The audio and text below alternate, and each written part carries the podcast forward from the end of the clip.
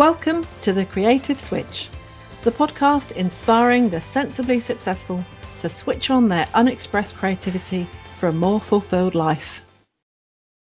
In this episode, you can listen to a thought provoking conversation with my guest, Pernille Hughes, along with her own Doubting Doris story. But before we get to that, I want to encourage you to head to my website, nikkivalance.com, and sign up to join the Creative Switch community and get involved in the creative conversation. First, though, let's get to a nugget of creative news in The Edge.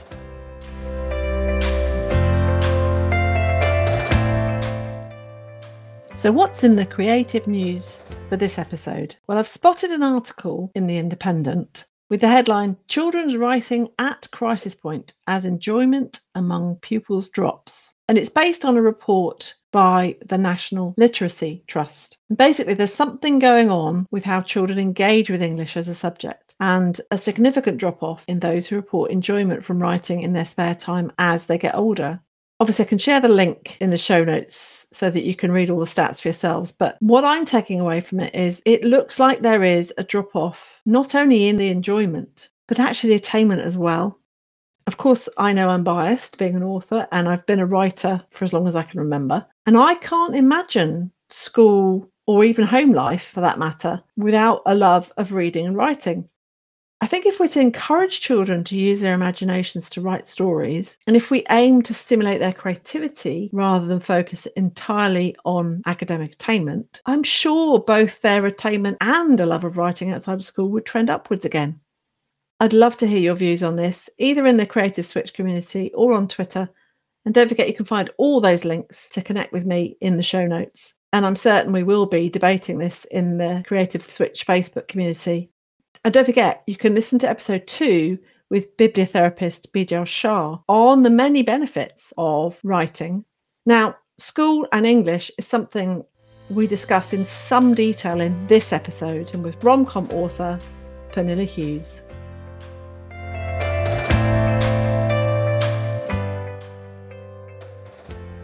Hi, Pernille, how are you?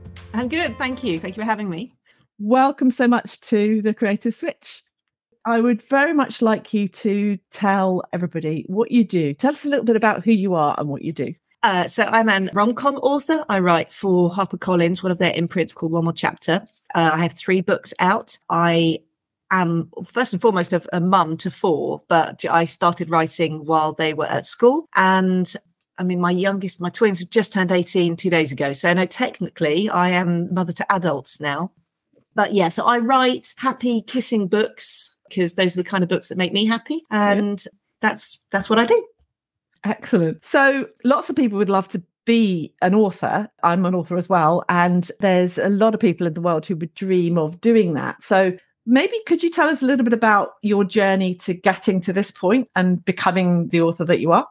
Sure. So I always wanted to be a writer. I thought I would be a journalist in my sorry, in my teenage dream, I'd be a, a, journalist in Manhattan by this point, but now I'm a, a, a, a mum in the home counties. It's not quite the same. But I was then it was I well my my careers teacher told me that I, my writing wasn't good enough and it just threw me completely and I didn't write again for 10 years. And but then I went away I did film and literature at uni I read books and watched films for 3 years which was fantastic. And then I went into advertising because obviously I figured I could get freebies and who doesn't love a freebie? Uh, and I think the best I got was stat- status quo tickets. So you know that you know thrill didn't last long.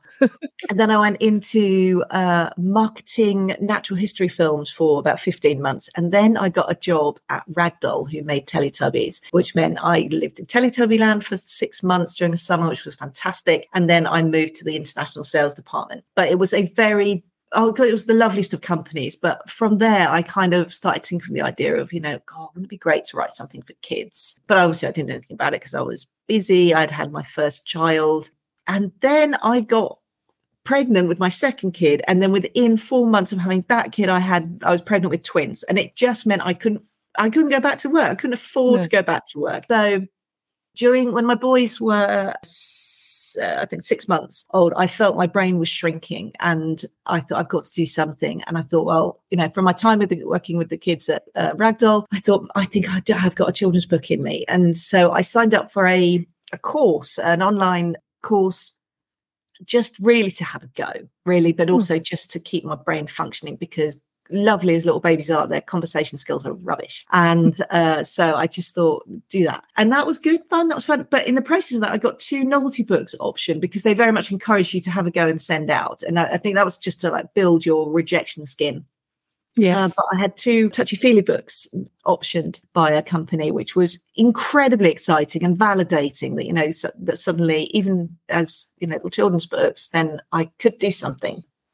And unfortunately, then the 2008 recession hit, and those books were really expensive to make. So they changed their, that company changed their direction. So those books got nixed, but on the other hand, I kept my option money. So hurrah. And meanwhile, I was starting to try other books like picture books and, and I, I would send them in and get lovely rejections, which was heartening actually, because you know, I was getting nice comments, but they weren't picking the books up. And then I tried middle grade books. And it was kind of as my eldest daughter got older, I was and also I was reading her kind of books, going, Oh, maybe I could do this. And with each one it was a challenge yeah. of now write longer, now write something longer. And I would send them in, I'd get more, you know, even nicer rejections. And my parents got the Sunday Times. In there, there was a yeah. travel section. And yeah. within the travel section, there was something called Confessions of a Tourist, with a little 650 word, slightly, slightly smutty kind of stories of people who had been abroad and had some clinch. And I thought, well, kind of deconstructed with them. I thought, I, I, think I could do one of those. So I tried one, wrote one, sent it in, and they bought it for actual money. And it just thrilled me. And so over the next two years, I wrote 36 of those, which they printed. And they were wow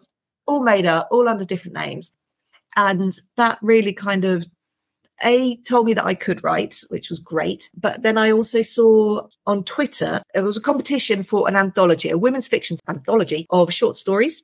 And yeah. it had to be set, it was called Sun Lounger, and they just had to be set anywhere on holiday. So I wrote a short story, I sent it in, and I came runner up. So my story was printed in this anthology. And so at that point, because I am so slow, did I realize this was where my voice lay and then then it was really just right now now you've got to do something full length and and so that's what i embarked on ah so it's kind of almost incremental stages that your writing sort of developed alongside the age of your children in, in a way um, very much so and i have to say there are quicker ways to find your voice other other methods are available i wouldn't necessarily recommend it i think probably i the way i did it was probably set me back a good five years. But I learned things along the way. So yeah, um, yeah, because your voice and your tone are the thing that are unique to you. So of course, but it maybe dabbling, you know, still with the, the children's books meant I can mm. still retain some of my childish tone, still still seeing the fun in things, which I think is crucial to writing rom com. So a lot of the people who are coming onto the podcast, a lot of people who are listening to the podcast have done something else like you did. They started out in a sensible career. Yeah. And then switched. So, do you have a moment in your timeline that you think of as that moment of switch, or was it much more gradual for you, do you think?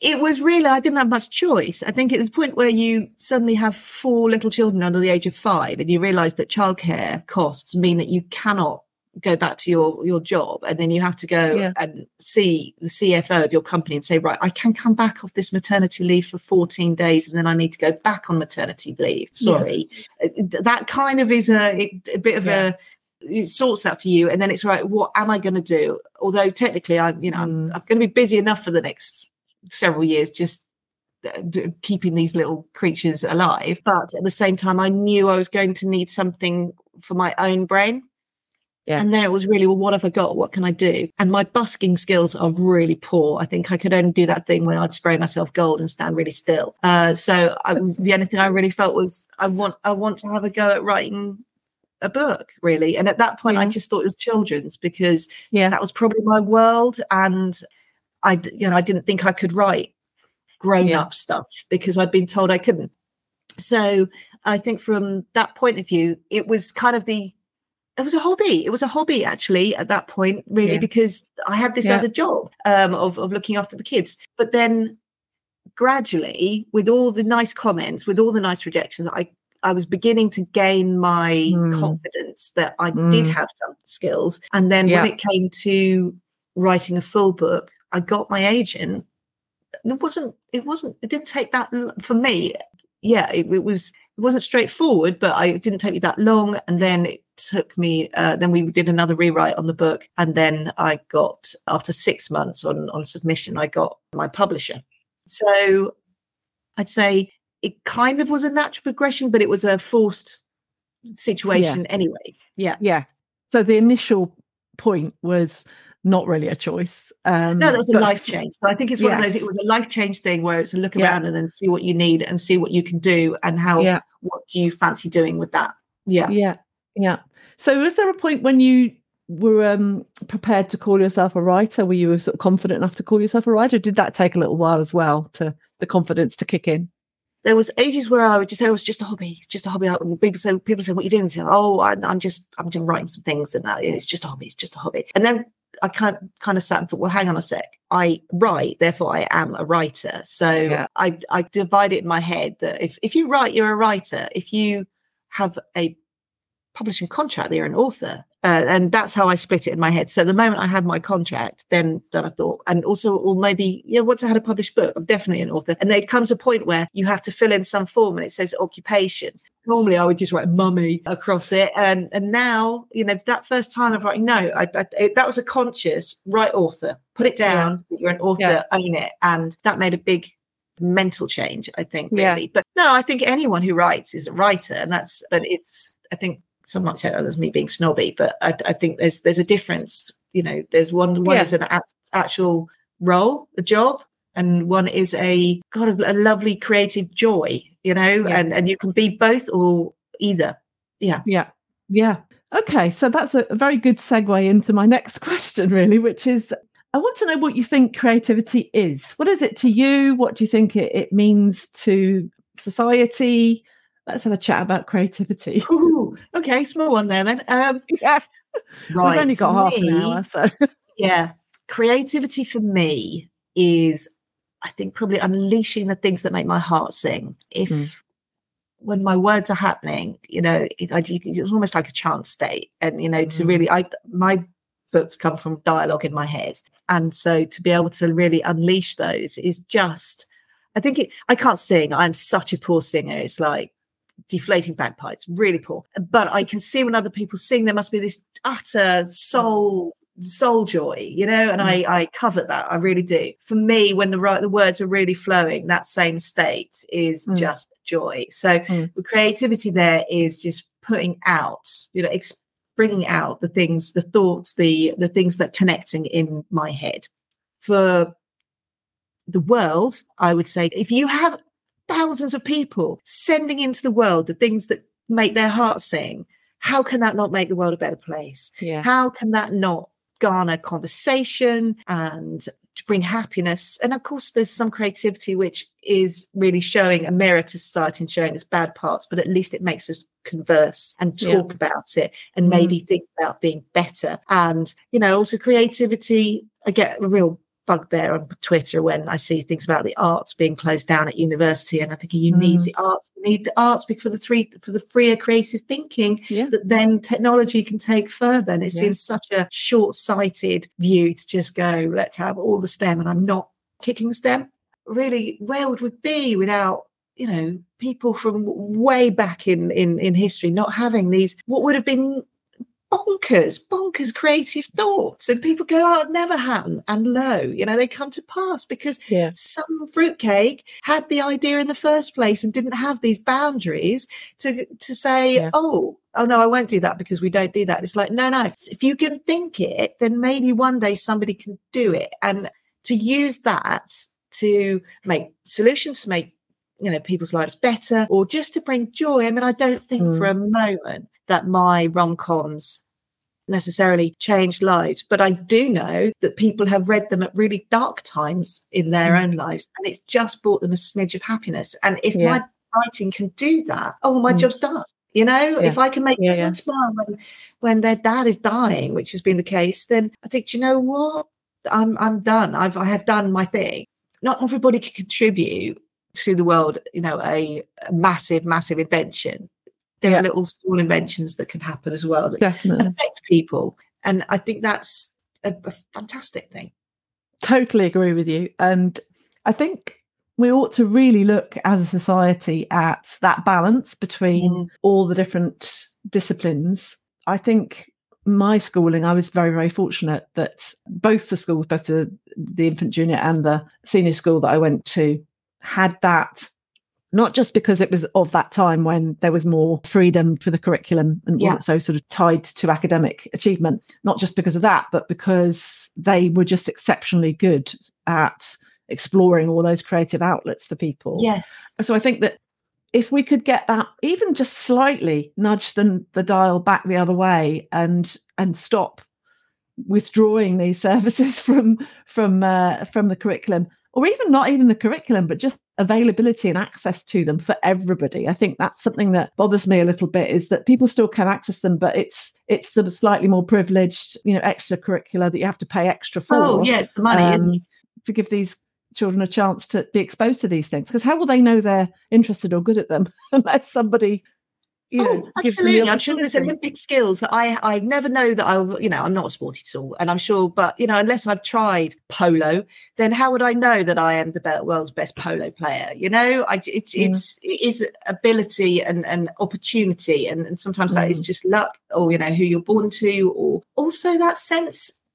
I think it's recognizing that everyone is different and that we should play to our strengths. And there are Yeah. kids who will never be able to do numbers, uh, but they are incredibly talented at something very, very creative. Well, they should just be allowed to fly in those areas. And I Mhm. think that's yeah, you know, that I've been filled with horror with the idea that we should all do maths until we're 18. Oh, think I know. And why would you do that when actually those some of those kids who will then be forced to do that actually could be incredibly useful in some other Mm, uh, discipline. And so if we take the view that we are all different, and then this is another about my bugbears, we are all different, and you know whether that's men and women, but we have different strengths. And Yeah. why rather than just to make us a homogenous being uh, Mm. that we all handle? And I see for for budgeting that makes more sense. Treat everyone as one. Actually, that, that makes no sense in the long run because we are all different and could work together as a much better team if we Yeah. recognize that and Yeah. play to our strengths. Yeah. And I think giving people to the chance to explore, the chance to have a go at lots of things and tap into the perhaps the ones that they feel most joy from Yes. is the is the starting point. Because as you say, you know, yours started as a hobby. Yeah. And I think a lot of people aren't blessed with a vocation or some kind of epiphany that at the age of seven they realize they want to be an artist or an actor or whatever. And actually, even if they do, they then have to be a certain sort of personality with all the right environment around them to be able to say, well, I don't really mind what anybody else thinks I should do. I'm going to do Oh, this anyway. You know, I mean, hard. Yeah. people who, who are in that situation, I think, are blessed um, Yes. because you have to ignore everybody, really. Oh, and to have and parents who just go and do that. it. Yeah, You know, yeah. how many parents turn around and say, "Oh, well, you know, yeah, you can't be an actor because really there are so few jobs, and what are the chances?" There's a difference Yeah. between being Harry Potter and someone of, you know, the third, the third ill person in the bed in Holby City every week. You know that there's differences, and not to belittle that role either. Sorry, uh, but it just to so there's you often get more adults or sensible people who really try to kind of make it clear of what the reality of the world is and they, they quash dreams. And Mm. i think from the experience i had you know just to be able to say right that's a great plan a. We'll hold that one. That's the one we'll work towards. We are going to have a plan b as well and we'll carry you know that keep on the back burner but keep it bubbling. Is just a much better way to Mm. bring kids through and say you know strive for being this nutso idea that you maybe want to have but actually we'll do this other thing as well or just to consider. And that's okay too because sometimes you do need a plan b in life and to know that having plan b's is fine too. Yeah, absolutely. So, from everything that you've learned about your journey, I wonder if you could answer this question for me because a lot of people are asking me, okay, so I have my hobby and I really love it and it feeds my soul and it makes me feel really great. And I worry that if I did that as a job, turned my writing into being a published author, that then the joy of the creation would disappear. How do you balance the two so that you know there is a commitment and deadlines, but also to still tap into that creativity for its own sake? Yeah, it's quite a hard one actually. Um, and I'm talking to you now at a point where I'm actually blocked, uh, as in I have writer's block and have had for a mm. bit. And I think that's a combination of various things going on in my life. But I also have to consider maybe that's a case of I've written three books now and I see that it's pretty hard work. I mean, it's not difficult work. No, it's not difficult. I'm not saving lives or anything. It's not, uh, but at the same time, it is a, a lonely job. You're sitting and writing 90,000 words, then editing mm. them, and, and it, it can be quite tough mentally at times. And so I find myself at a point where I go, right, do I want to write another book? Because I've done it in a way, proved that I could do it. But at the same time, you know, have I taken all the joy out of it? I think my last book, um, 10 years, I wrote during lockdown, and that was a tough time to write a funny book because mm. my god it's hard to find levity in anything when mm. life is a bit of a, sh- a, shambles outside so that was tough and i think probably that took it out of me as well so i'm having to unpick at the moment whether what's going on with me? Why can't I write? Is that because I haven't had a mm. good idea at the moment? Or is that because actually I've made it into work for myself and so taken the joy out of it? But I kind of think I do know I want to still tell stories. So what I'm doing is now surrounding myself. So while I don't write, I market my books. I do have a publisher, but you know, I can promote my books better than anyone else can uh, promote them. They have the, yeah. the mailing list and all the clout, but on the other hand, I talk about my books better than they can. But equally, I surround myself with bookish things to kind of rejuvenate the joy of storytelling. So, yeah, I think it's t- absolutely, absolutely possible. And because I've I've I've seen it, you've turned your hobby into a job, and then actually there's a risk, like you say, that it now it's just become a job. But then I think it's down to you to if you if you feel you want to carry on, really, you then have to make that exciting, just as if you're in a job and you yeah. seek promotion because you want new challenges. So maybe it's a case of, you know, I've got a couple of ideas which I think would lend themselves better to a screenplay. Well, maybe I park the mm. novel writing just for a little bit. I'm out of contract at the moment, so there's nobody particularly that I have to hand anything over to, I could maybe try just as in those early days when I was learning my craft um, or starting to learn my craft. I haven't learned my craft by any means, but I was starting to learn my writing craft. I can now maybe think about, well, maybe why not write a screenplay for a bit?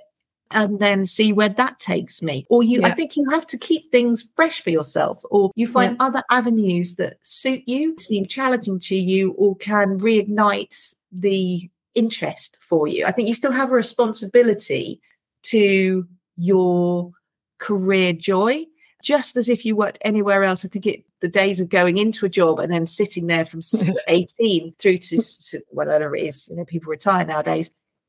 If you sat there for the, all those years and go, I'm so bored, well, I'm sorry, but some of the responsibility is on you to either find a different job or do something within your job to make it appealing to you i think yeah. or that, maybe that's a really privileged way to look at it and, and possibly it is and but i just think that you still have a responsibility to your own self and brain to keep it stimulated in a way that can bring you some contentment yeah. not necessarily happiness that you can you can still get up in the mornings and think yeah this is the job i do. I'm i'm content with that.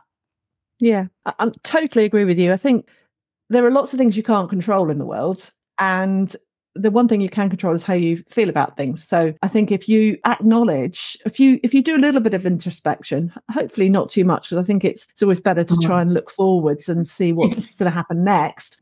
But if you do a little bit of introspection and you understand that maybe it's just a timing thing maybe there is too much else happening for you so. to do that job properly. But yeah. that doesn't mean you can't think about it in a different way, or as you say, explore different ways of expressing that creativity to reignite your connection with it. And no one can say that you're not an author because you've already done it. And you don't have to carry on doing it. I sense that there's more there. It's just that you're not quite in the right place for it to come I, I think it's that. And that's what I think I've come to the conclusion of is actually just at this point in my life, I've got children in A levels, which has my brain completely tied up. I'm menopausal, it means I can't make any decisions, which when you're plotting is really quite crucial. um, just all different things. You know, my my kids are about. I've got three kids about to go. To, hopefully, if all goes well, going to university. At which point, my role as a full time mum is which was my job has now yeah. gone so now i need to really just reassess where i'm at and with all those things going on to then suddenly being able to like kind of I don't want to be forcing out stories because then I wouldn't find them true to me. I want to find have the joy in the writing.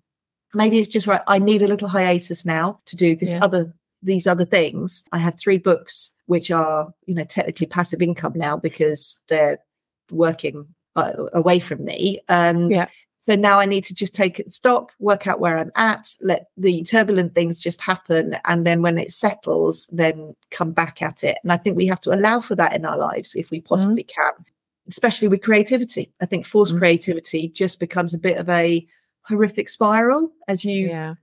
try to force it. What you get, you don't like, or if it doesn't come, you then beat yourself up about the fact that it's not coming. And then you, you're watching Twitter and you're seeing people put out eight books in the time that you haven't put out anything and that just that just becomes this horrible spiral and there comes a point you think no I'm just got to step away from that Yeah. I think that reconnection, that spark will happen. I think it's a bit a bit like there's a film, one of my favourite films. Uh, it's a rom com as well. So I don't know, you might might have heard of it. And it's based on a book, which is always the other way to do it, is to turn your current books into screenplays. but it's called Under the Tuscan Sun.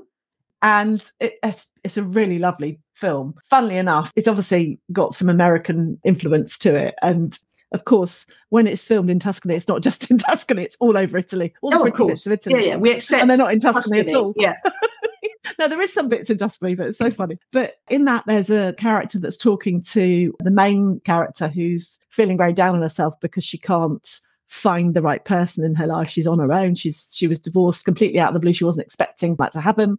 Yeah And this new friend that she's met is a little bit eccentric. And she says to her, just go out and live and stop Yeah. looking for it. And she said, there was a time when I was young and I was, I love ladybirds. They call them ladybugs. And I wanted to collect them and they, I could never collect any. And then one day I fell asleep on the grass. And when I woke up, I was covered in them. And she Yes. said, that's what you've got to go and do. Go and live life and it'll come.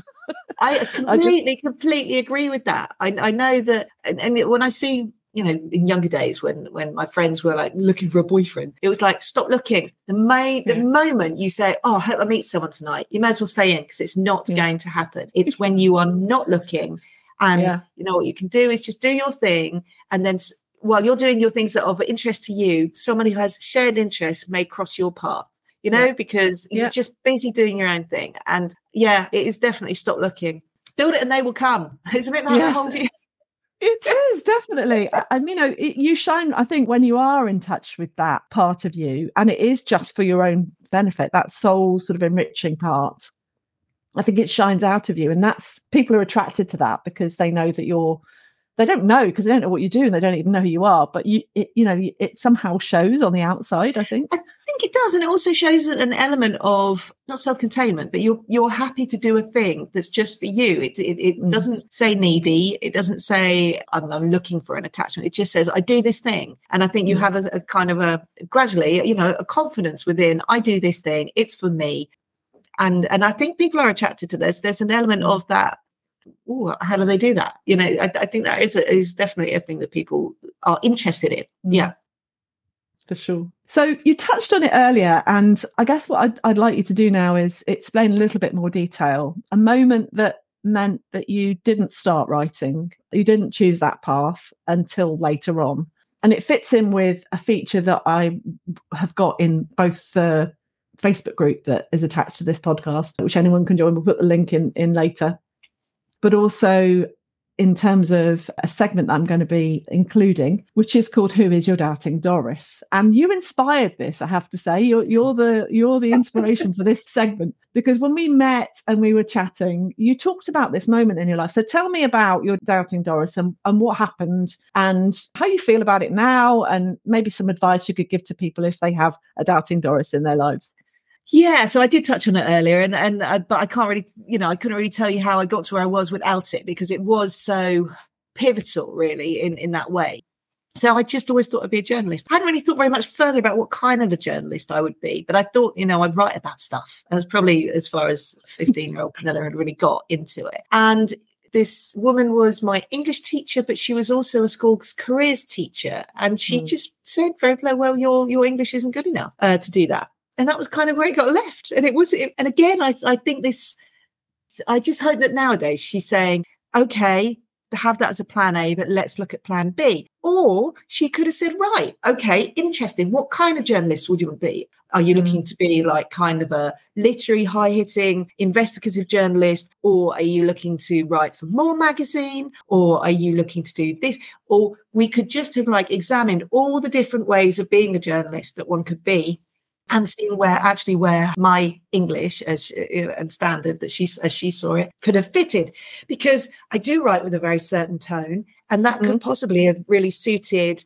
magazines way way better than uh, and could have really taken me off on a completely different path because after that conversation I had no idea what I wanted to do and I was yeah. at a point where I was picking A levels and beginning to think about what to study on. And I was in a flat spin and I had no idea. And I, I really didn't write for 10 years because I took her word. And at the same time, I know there are people who my husband, we are chalk and cheese. He, he, you know, he was told he'd never be a good high jumper. Well, he made it, but he took that and went, "I'll show you." And he, you know, got to county level. So you know, it was national level, in fact. And so it was just like kind of Mm. Really, I, am not that person. You know, if people mm. criticize me, if, if there's a bad review, that is the review I'll walk around with in my head for a hmm. day, as opposed to the lovely reviews. And maybe that's very common to writers. We're the ones who go mm. home and go, "Oh, I should have said this instead," and that's what yeah, you know, kind of feeds a lot of writing is the things we should have said in response to the thing. And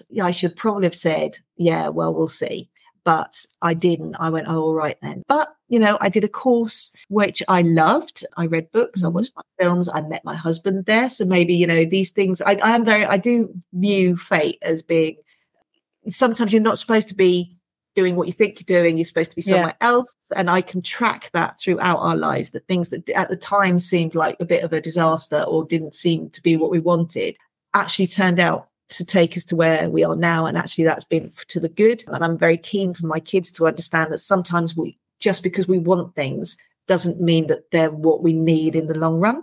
Mm-hmm. So I, I, think there's an element of that. So coming back to my doubting Doris, I would say that yeah, she to not then write for 10 years, like you know, the lost years, where I look at other writers who have started way earlier than me. And my book wasn't published until I was over 40. You know, I look at other writers who've been writing it probably in the 20s and 30s, and their careers are much longer. They've got more books out there. They've come come at it with maybe more energy. But on the other hand, you know, I've learned some things that I can put into my books. And could I have fitted in writing books while my kids were really tiny? No, I don't think I could have written full length novels when four of them were really, really small. I don't think I could. That would have been horrific. But so, you know, looking back, yeah, the timing was fine. I do, you know, I sometimes, you know, you have those little daydreams. What if school asked me to come back and give a talk to the sixth form about? well, that would be an interesting one. You know, I don't think I'd be able to not say. I don't think I could yeah. do it really. Uh, so, I, yeah, I think people should, especially people in those kind of positions, really need to know the influence and the yeah. impact they can have on what would be something she won't even remember. She won't even hmm. remember. I know she won't. But they're they're hugely impactful. The yeah. things you say to young people in those days, and I think there's other ways you can do it and be supportive, even though you are maybe still pushing in a slightly different direction. I think there's a, a different way you could do it to accommodate people's dreams. Yeah, totally agree with everything you said. You can't know what would have happened differently. I mean, my my first novel, it's all about women in their 40s reviewing the decisions that have got them where they are because they have to make yeah. another big decision. And the way they approach it is determined by all the things that happened before because that's that's what life is all about um, so you can't really know you might never have written any novels at all no. if you'd started to be a journalist because you would have found that that was the thing and it satisfied that that need absolutely to write. maybe so, those words would have been enough absolutely yeah. yeah yeah yeah yeah so no, it does all take you in different directions. I think there's less brutal ways of it happening, maybe. Yeah, um, exactly. Yeah. Yeah. And so, but you know, I think with every choice you make, there may be regrets and doubt, doubts that come tied to them. And that's the point of a choice, isn't it? That you sometimes have to mm. close a door on something else. But then maybe later, it's being then open to the I'm very bad at change on a small level on things you know that I could be in control of. But in terms of life, I'm mm. just mm. quite open to change. Things that I have no real control over. You know, yeah. they happen and then we you roll the punches and we see how we go.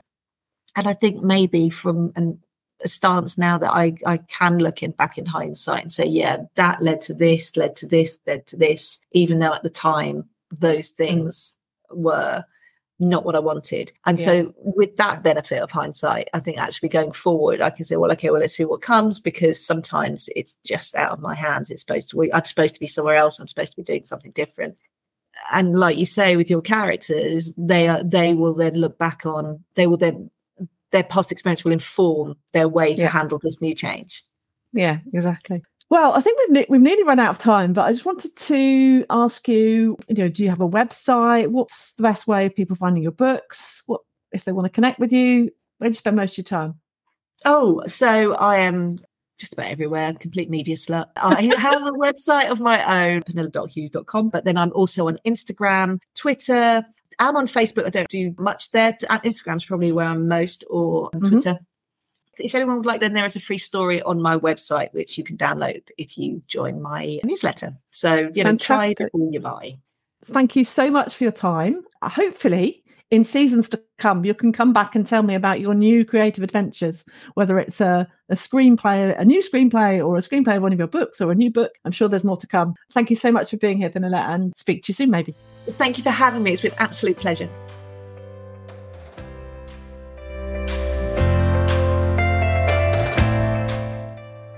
Thanks so much for listening to this episode of The Creative Switch. If you enjoyed it, please leave a review over on podchaser.com.